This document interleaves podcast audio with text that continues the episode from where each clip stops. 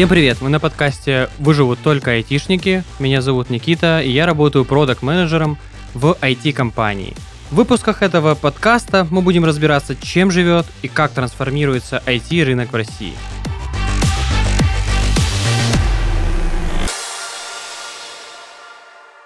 Сегодня у нас в гостях Андрей Акинин, который является генеральным директором компании Web Control. А тема сегодняшнего выпуска – почему в России такой огромный дефицит кадров – Андрей, здравствуйте. Добрый день. А, можете немного рассказать о себе, чем занимаетесь, как давно вы в IT? Ну, в IT я всю жизнь, э, начиная с университета, и, в принципе, ничем кроме IT э, в своей жизни не занимался. Сначала начинал я как администратор, потом стал начальником технического отдела, техническим директором, занимался телекомом, ну, последние 15 лет э, владею компанией, которая занимается дистрибуцией IT, э, решений и разработкой программных продуктов. Очень классно. А, вы вот э, уже 15 лет в IT. Расскажите, как вы считаете, какие сейчас профессии вообще в принципе на данный момент считаются самыми популярными? Каких специалистов больше всего? Как правило, популярны, популярны те специальности, за которые больше платят. Поэтому их обычно, обычно больше всего таких, э, таких сотрудников. Ну, наверное, наверное, сейчас, если говорить про IT, очень много программистов, так называемых, чуть поменьше, собственно, айтишников, то есть тех людей, которые занимаются IT-инфраструктурой. Э, совсем большой дефицит э, сейчас специалистов э, по информационной безопасности, ну, потому что последнее время это прям тренд. Информационная война идет последние несколько лет в активной фазе, поэтому востребованность специалистов по защите информационных систем выросла ну, на порядок. Вы вот сказали, что больше всего программистов, а, насколько я просто знаю, что все равно они очень востребованы, и во многих компаниях программистов не хватает. Знаете, программистов, э, как и строителей, дорожных рабочих, э, поваров и так далее, всегда будет не хватать. Потому что ну, программист в современном мире – это ну, рабочий, рабочая профессия, которая создает э, первичную ценность и, естественно, учитывая то, что мы живем в IT-мире, ну, это одна из основных производственных сейчас сил. Поэтому действительно программисты очень востребованы, несмотря на то, что их много. Я бы не сказал, что дефицит на программиста вообще – я бы сказал, что есть э, дефицит на квалифицированного программиста. Если мы да, сейчас немного абстрагируемся от программистов э, и возьмем в общем рынок, э, как вы считаете, будет ли в какой-то сфере да, или в каком-то рынке пересечение?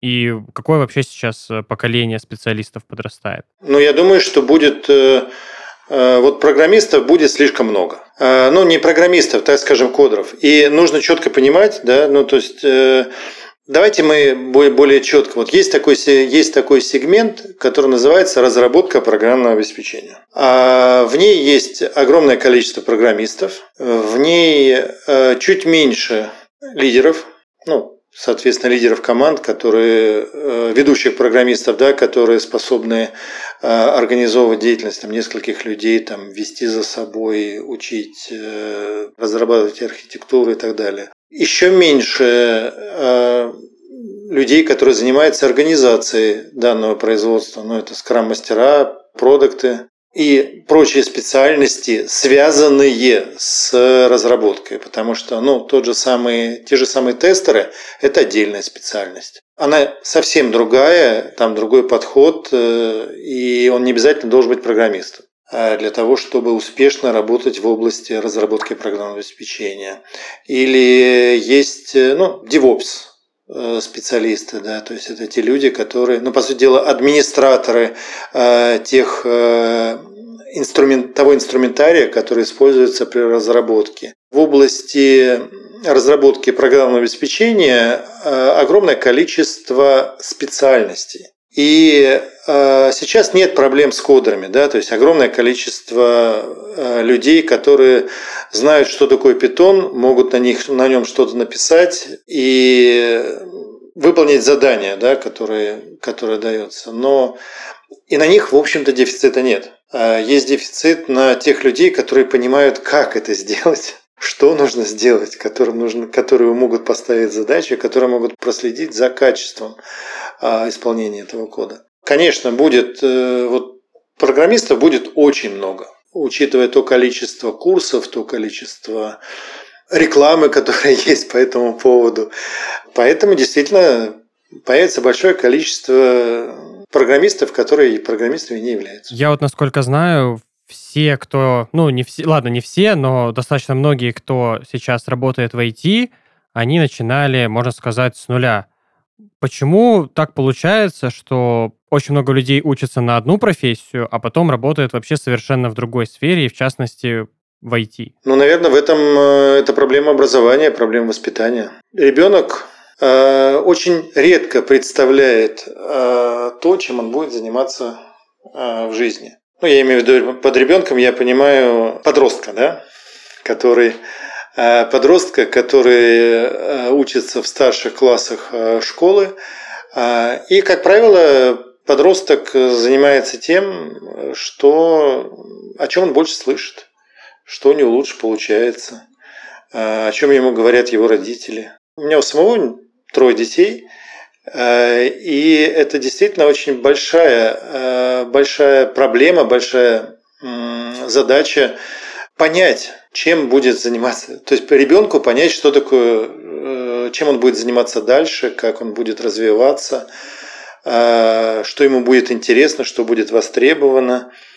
И школа не очень много делает для того, чтобы помочь ему с выбором. А родителям очень часто не до того, чтобы вникнуть, а что же, э, к чему склонен ребенок и что у него будет лучше получаться. Кроме всего прочего, э, есть определенный э, дефицит мест в, в учебных заведениях, высших, средних, профессиональных, в которых, ну, по тем специальностям, которые наиболее востребованы, ну и вот отсюда и происходит то есть очень часто мы заканчиваем, мы поступаем в институт не туда, куда, э, чем мы хотим заниматься, а туда, куда нам хватило баллов, или куда нам рассказали родители, или то, что видели в Ютубе. А вот э, что делать тем людям, кто уже вот какое-то время работает по специальности? Вообще, возможно ли вот прям взять так и кардинально изменить жизнь, род деятельности, профессию там в 30-40 лет, и востребованы ли сейчас такие специалисты? Конечно, да, потому что ну, я сам в своей э, жизни, ну вот сейчас э, мне 52 года, я третий раз э, кардинально меняю область своей деятельности. Это никогда не поздно, востребован э, не возраст, э, востребован навык, востребованы умения, Поэтому все зависит от того, э, можете ли вы принести пользу людям и готовы ли за эту пользу люди платить. Ну, с обучаемостью у людей там в возрасте там, 30-40 лет э, ни, ни, никаких изменений нет, да? Все также схватывают на лету? Нет, конечно, есть. Э, конечно, с возрастом это становится делать тяжелее, но это вопрос скорее индивидуальный. Здесь же, здесь же очень важный, важный момент, если ты делаешь не то, что ты, к чему ты склонен, не то, э, как у тебя организован э, мозг, ты теряешь э, часть, часть своих возможностей. Поэтому очень часто бывает так, что человек всю жизнь занимается одним, а, но потом ну, например, всю жизнь, всю жизнь э, работает программистом, а в возрасте 35 лет э, к нему приходят э, и говорят, слушай, ты вот хорошо программируешь, а не можешь ты нам помочь объяснить нашим программистам, что нам нужно сделать? Да? То есть это вообще не программирование, да? То есть продукт менеджмент это э, вообще не программирование. Или, э, например, тот же самый а, ты занимаешься хорошо алгоритмизацией программирования, а тебя а вдруг тебе попадается такое интересное, тебе это не интересно, тебе это сложно, тебе доставляет это дискомфорт, а тут приходят люди и говорят, слушай, а не хочешь ли ты, ну, например, заняться офис-менеджментом, да, и организовывать э, деятельность людей в, в офисе. И человеку это может э, хорошо подойти. Ну, то есть это вопрос, вопрос личной, личной склонности и мотивации. Сложно развивать навыки, сложно развивать критическое мышление, сложно э, осваивать что-то, которое заставляет тебя изменить подход к жизни. Но если у тебя с молодости сформировано Э, правильный образ мысли, если у тебя есть навык анализа, это как на велосипеде кататься. Проще научиться кататься на велосипеде. А даже если ты 20 лет не будешь на нем никогда ездить, да, потом сядешь да поедешь. Точно так же и с э, теми умениями, навыками, которые у нас формируются в мышлении.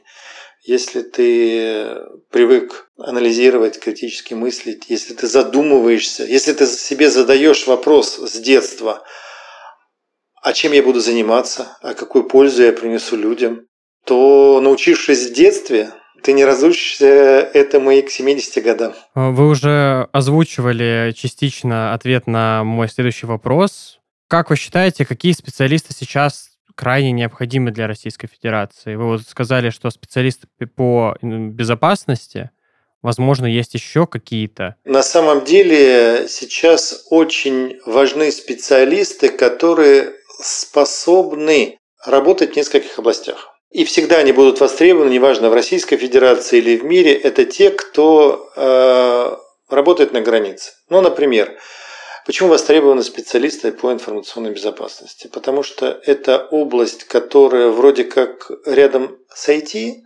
но с другой стороны она находится в области а, там, взаимодействия между людьми, она, ну, то есть она в себя включает достаточно большое количество технических то есть, с одной стороны, это и программирование, и э, телекоммуникации, и какие-то вопросы э, математические даже, да, то есть мы, э, математические навыки. Там Почему не хватает э, специалистов по информационной безопасности? Потому что там нужно быть всем понемножку. Да? То есть нужно очень хорошо понимать все отрасли в IT. Нужно понимать принципы Э, передачи информации, принципы хранения информации, принципы защиты информации, ну и так далее, и так далее. Ровно та же самая история, э, например, в, если мы говорим про разработку программного обеспечения, очень э, критически важны, важны люди, которые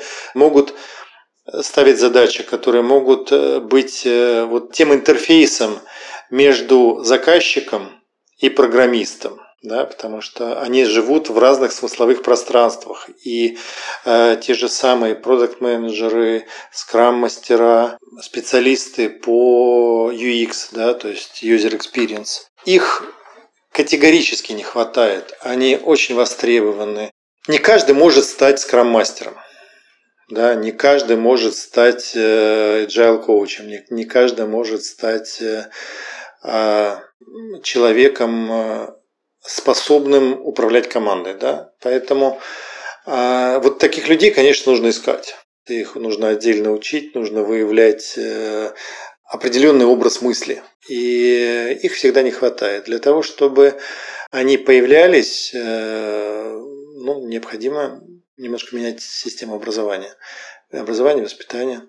Но действительно, очень, насколько я понимаю, сейчас очень востребованы все люди, Э, которые, ну, из смежных специальностей. На самом деле, э, я был очень удивлен, когда вот занялся э, плотно разработкой собственного продукта. И сейчас единственная, единственная методология, которая, с помощью которой можно создавать востребованные продукты, это agile.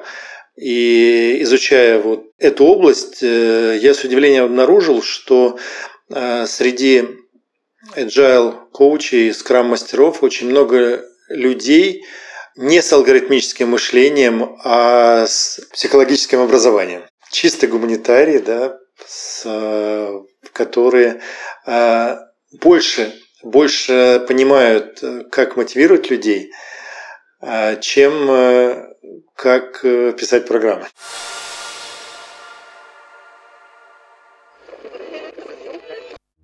Будущее, о котором так много говорили футурологи, наступило. Однако оно было не совсем таким, каким его рисовали. Стивен был любителем футурологии и попыток предсказать будущее. Он представлял себе летающие машины, высокотехнологичное оборудование в домах и на работах, соседство с роботами и замену обычной еды на ту, что поставлялось бы в тюбиках. Но пока что будущее было больше похоже на начало психологического триллера – Люди только начали привыкать к базовым технологиям, едва сделали несколько шагов в сторону более сложных, более продвинутых и уже уперлись в тупик, не дающий пройти дальше. Тупиком была банальная нехватка мест для топовых специалистов своего дела.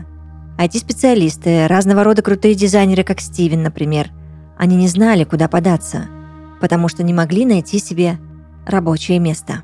Выход, разумеется, был – конкурсные основы, тестовые задания, масса сложностей и собеседований, отнимающих силы и время. Сперва Стивен действительно посещал их. У него было портфолио, которое периодически пополнялось благодаря новым проектам на фрилансе. Но с каждым новым отказом он терял уверенность в себе, в собственных умениях и в том, что будет востребован в своей сфере.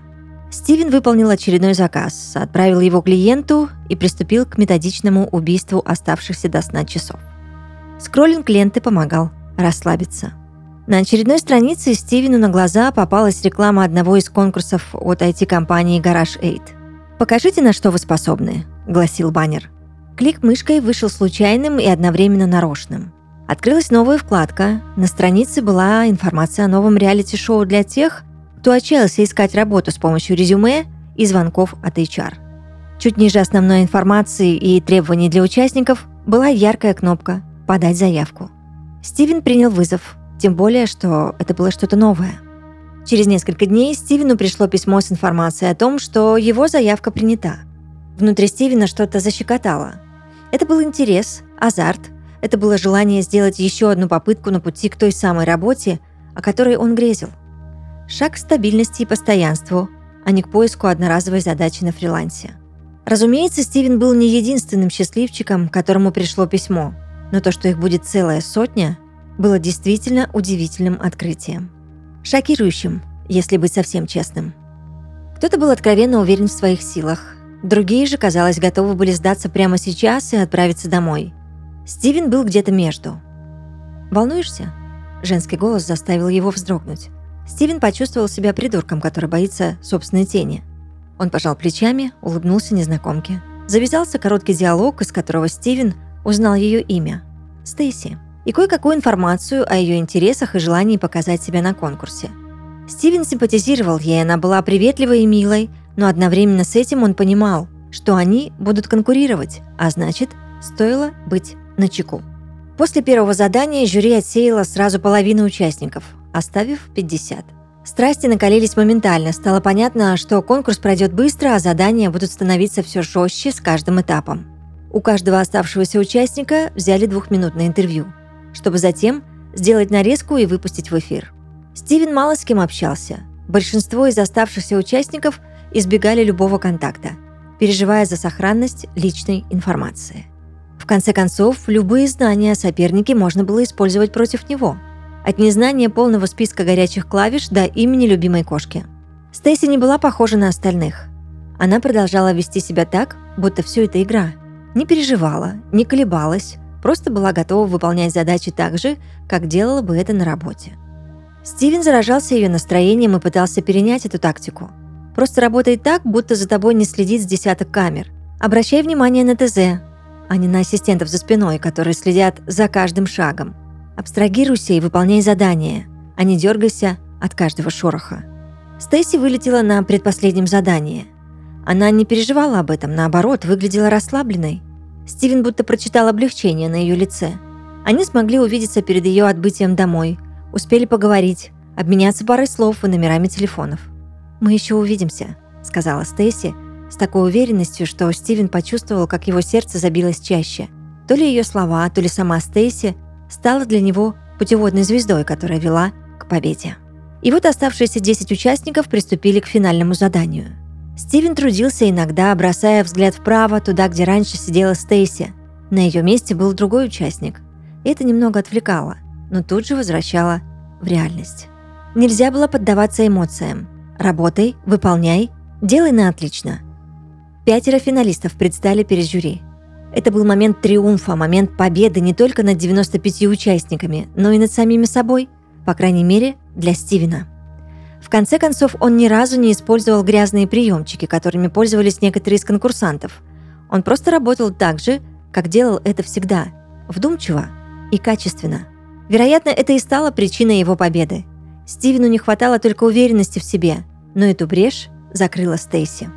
Они действительно увиделись, но не на свидании, не случайно на улице города, а в офисе «Гараж Эйт». Стейси обняла Стивена, извинилась перед ним за то, что не могла рассказать всей правды.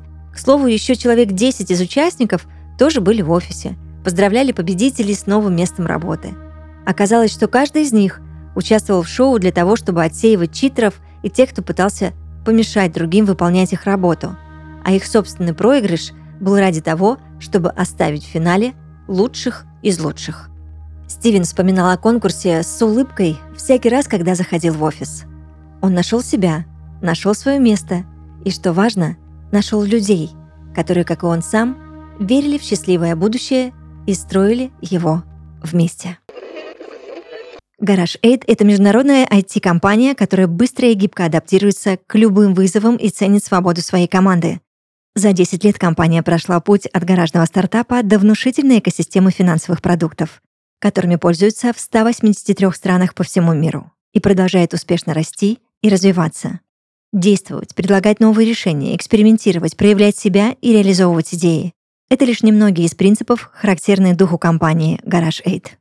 Если ты жаждешь развития в окружении свободных и прогрессирующих профессионалов компании, которая умеет расти и становиться сильнее в самые сложные времена, присоединяйся к команде Garage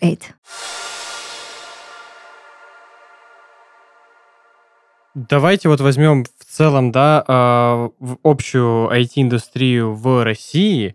Мы вот говорим, что там одних специалистов больше, одних меньше, там у нас дефицит. Вообще, почему у нас возникает дефицит кадров? То есть сейчас кого не спроси, он говорит, что он работает в IT-сфере. Так почему же дефицит-то? Ну, потому что э, IT-сфера пронизывает э, все области, все области нашего общества. Поэтому все работают в IT. Ну, не все, но очень большое количество. Все равно не хватает кадров. Прежде всего, не хватает качественных кадров. Понимаете, это очень большой, большое заблуждение в том, что любой человек, назвав себя айтишником, им станет. Очень большое заблуждение, что все люди, которые работают в IT, действительно решают IT-проблемы. Поэтому и дефицит кадров.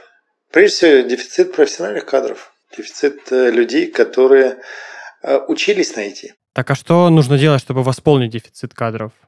Может быть, как-то глобально на уровне, не знаю, там, компании или системы образовательной? Естественно, э, необходимо какое-то планирование образовательной деятельности, увеличение количества бюджетных мест по наиболее востребованным специальностям – и, в принципе, это делается э, и Министерством образования, это делается через э, систему грантов, да, то есть когда у нас э, делают, ну, выделяется определенное количество грантов на образование, ну, на бюджетные места. Ну, естественно, это очень большая, очень большая задача для государства, и государство, насколько может, э, решает эту проблему. Но здесь нужно понимать, что последние 30 а, лет а, наша система образования она была стихийной, рыночной. И институтам всегда было интересно учить тех специалистов, э, за которых платят.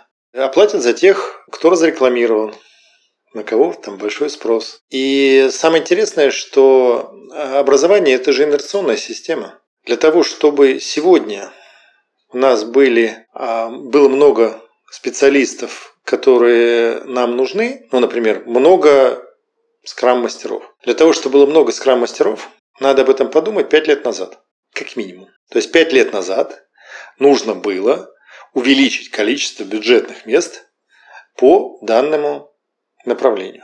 Либо э, должно было, то есть, компания, ну, то есть должна была быть э, соответствующая компания, да, что вот востребованы скрам-мастера там и так далее, и так далее. Поэтому, коротко отвечая на ваш вопрос, для того, чтобы сегодня у нас было много специалистов, тех, которые нужны, об этом нужно было подумать пять лет назад. Но, к сожалению, машины времени у нас нет. Вот и все. Но зато у нас есть большое количество кадров, э, которые сейчас активно уезжают вместе там с какими-то зарубежными компаниями и работают уже за рубежом на эти же зарубежные компании.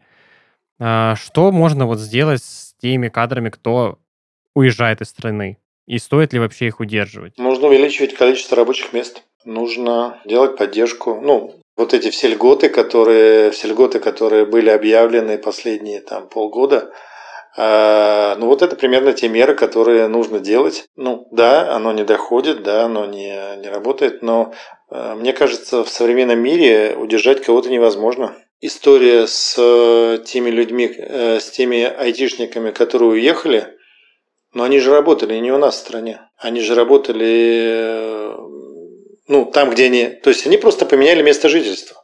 И место работы они не поменяли. Поэтому, формируя спрос на IT, формируя спрос на разработку э, в России и, самое главное, формируя платежеспособный спрос, можно этих людей удерживать. Э, можно привлекать э, людей э, из-за рубежа. То есть это на самом деле, я не думаю, что стоит кого-то удерживать. Мы же не в рабовладельческом строе. Нет, ну я говорю про такие методы не жесткие, а какие-то вот там именно удерживать там с зарплатами, проектами, компаниями и подобными вещами. Вы вот всерьез думаете, что те, кто уехали сейчас это люди, которые уехали из-за зарплаты? Насколько мне известно, много людей из моего круга общения, да, из-за зарплат. Что якобы у нас вот э, компании, которые остались на российском рынке, не готовы предложить столько же. Но я статистику не вел, если честно. Это просто вот то, что я слышал. Возможно, э, потому что, ну да, я, например, не готов э, предложить программисту столько денег, сколько готовы предложить там тот же самый Google. Ну, потому что я плачу свои деньги, а Google платит мои же. Ну, поэтому как бы, да, наверное. Э, вот именно поэтому я говорю, что вот э, та же самая грантовая поддержка, которая сейчас есть у нас в стране. Давайте сравним, если в прошлом году э, для получения гранта уровень соинвестирования, который требовался от IT-компании, это 50%, да, то есть, чтобы получить миллион, надо было потратить свой. В этом году программа поддержки IT-компаний э, кардинально изменилась. Сейчас, чтобы э, получить миллион, я должен потратить 200 тысяч.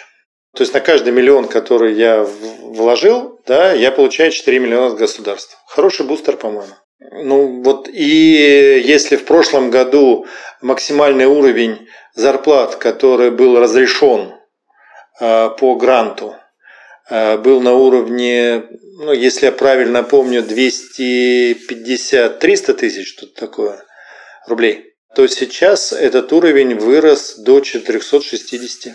То есть сейчас, в принципе, можно получать грантовую зарплату. Ну, то есть сейчас э, э, можно, IT-компания э, может платить вполне достойные зарплаты. В общем-то, это вполне, вполне резонная вещь. Поэтому э, я думаю, что э, все-таки здесь больше эмоций, больше страхов, больше того опыта негативного, который сложился у людей за последние там, годы, когда отечественные производители программного обеспечения всегда проигрывали э, западным тем, что у западных всегда были бесплатные деньги. Ну, бесплатный ресурс в виде инвестиций. Я вот э, последнее время наблюдаю такой тренд, что много компаний говорит, что очень важно выращивать своих специалистов, а не нанимать зарубежных.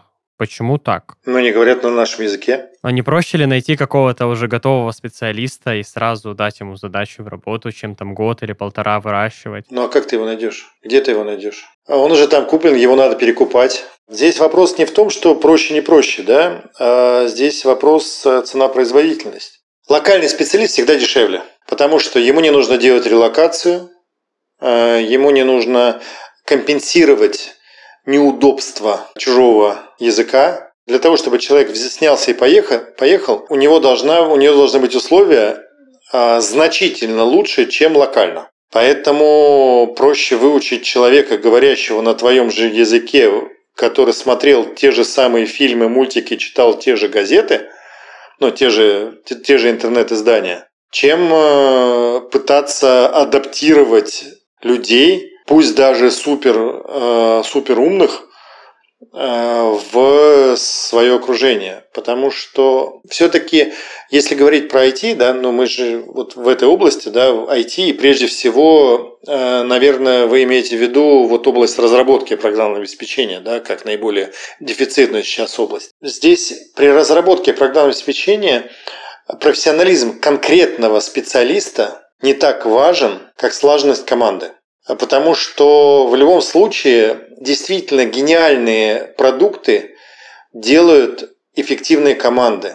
Потому что ну, кто-то хорош в интерфейсе, кто-то хорош в системном программировании, кто-то хорошо э, занимается обработкой данных, э, кто-то э, умеет э, отлаживать, оптимизировать программу, ну и так далее, и так далее. Да? То есть там очень большое количество вот этих вот э, навыков, знаний, опять же, разных уровней, да, то есть есть э, жуниоры, медлы, сеньоры, да, и э, недостаточно иметь э, двух хороших сеньоров, чтобы получить замечательный продукт. Сеньор вам не будет э, кодить брутальный код, да? То есть он не будет кодить интерфейс, он не будет вам двигать кнопки, заниматься вычищением багов, да. Поэтому настройки там тех же самых интерфейсов тривиальные, да, там интерфейсы ввода данных, обработки там и прочее, прочее, прочее. Всегда нужны медлы и джуниоры. Поэтому наличие в команде э, большого количества локальных специалистов и вот этих звезд иностранных, вы понимаете, да, что на, обеспечить их слаживание, э, на это может уйти не один месяц, а иногда и годы. Вот, поэтому формирование вот этой команды, проще вырастить команду и э, просто взяв какого-то одного-двух э, специалистов э, локально, на локальном рынке. Причем это даже не вопрос зарплат, это вопрос, общий вопрос костов, да, то есть в том числе и организационных. Поэтому, когда я говорю, что дешевле взять своего, это не значит, что ему надо платить меньше зарплату. Зарплата – это, да, это значительная часть костов при разработке программного обеспечения и, наверное, основная, но не единственная.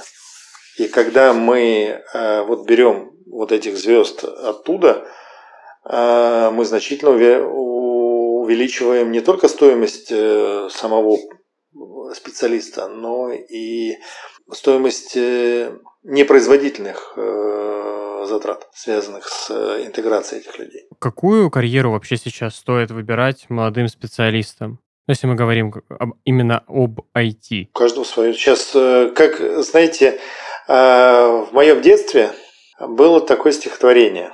Все работы хороши, выбирай на вкус. IT все интересно. И на самом деле интересно то, в чем разбираешься, что у тебя получается. Наверное, правильнее было бы задать вопрос, Э, чему нужно учиться? Ну, чтобы твоя карьера была удачной, успешной, да? Первое. Учиться думать, задавать вопросы и, ну, конечно, иметь базу, знать принципы организации IT-систем, а, ну, все вычислительные, все вычислительные техники систем передачи данных. Ну и просто быть человеком. Ну и в завершении интервью я бы хотел попросить вас э, дать совет э, начинающим ай- айтишникам, как сейчас э, искать работу, какие компании себе рассматривать и что делать тем кадрам, которые ну, внезапно остались э, без работы? Начну с ответа на второй вопрос, не отчаиваться, потому что э, работы действительно много. Работы действительно много, и тот, кто хочет работать, навсегда себе ее найдет. Нужно разговаривать, и прежде всего э, нужно искать компании, э, в которых к вам относятся как к человеку. Потому что нет ничего более ценного, чем э, человеческое общение. Поэтому нужно искать... Ну, прежде всего, давайте так. Когда мы, ну, если мы, вы смотрите вакансии, да, прежде всего вакансия должна быть четко сформулирована. То есть нужно быть, чтобы должно быть четко написано, что должен уметь человек. Чем более общие требования, тем менее э, качественная вакансия.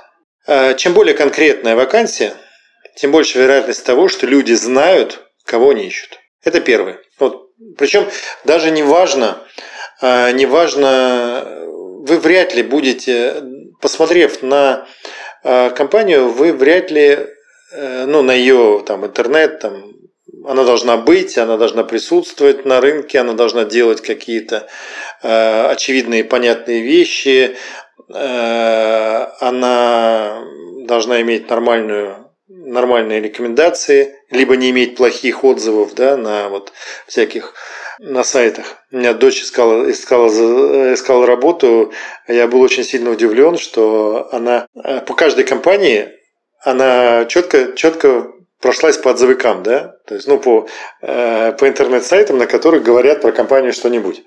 И она меня спрашивала совета по поводу выбора компании только тогда, когда ничего не могла найти про нее в интернет. Сейчас очень много информации в интернет. И вот когда вы не можете ничего про компанию найти в интернет, ну, наверное, это стрёмно. А это вот первый момент, да? Если есть четкое понимание, что за вакансия, сколько за нее платят денег, и неважно, даже если их предлагают чуть меньше, чем вы хотели бы получать, нужно сходить и поговорить. Поговорить, понять, пытаться себя продать. Если вы себя продадите, э, то вполне возможно, ну, продадите свою ценность, так скажем. Не себя продадите, конечно, это немножко жаргон, да? Продадите, продадите свою ценность, э, докажете, что вы умеете думать. Э, вполне возможно, что вам предложат и больше деньги. Но здесь дилемма. Если компания большая, то, скорее всего, вы будете, вам нужно будет пройти 2-3 шлюза предварительного отбора по формальному признаку. Вероятность того, что вы доберетесь до человека, которого вы сможете очаровать, значительно ниже, чем небольшая компания, да, в которой вас может сразу собеседовать ваш непосредственный начальник, будущий, ну, потенциальный начальник. Э, в крупных компаниях, э, ну, там, типа Сбера, ВТБ, там, Газпрома и прочего, да, у вас э, с высокой долей вероятностью вы узнаете, с кем вы будете работать, только выйдя на работу. И, скорее всего, вы будете винтиком в некой вот машине, и дальше уже будете двигаться по... Ну, то есть дальше уже будете прорываться к Э, по иерархии. В небольших компаниях, как правило, вы сразу же понимаете, с кем вы будете работать. Но это, возможно, там заплатят меньше денег, но деньги – это же не все. Андрей, большое спасибо вам за интервью. Я напомню, что сегодня в гостях у нас был Андрей Акинин, генеральный директор Web Control. И тема сегодняшнего выпуска «Почему в России такой огромный дефицит IT-кадров?». В конце у меня всегда есть вопрос, но только к нашим слушателям. В этот раз вопрос такой. Как вы считаете, какая неожиданная профессия в ближайшем будущем может стать невероятно популярной? Пишите свои ответы в комментариях к выпуску. А это был подкаст «Полный оптимизма. Выживут только айтишники». Подписывайтесь на нас на всех платформах и ставьте лайки. Всем пока. Спасибо. Очень э, интересно очень интересные вопросы, и, и надеюсь, э, мои ответы будут кому-то полезны. Удачи. И вам спасибо.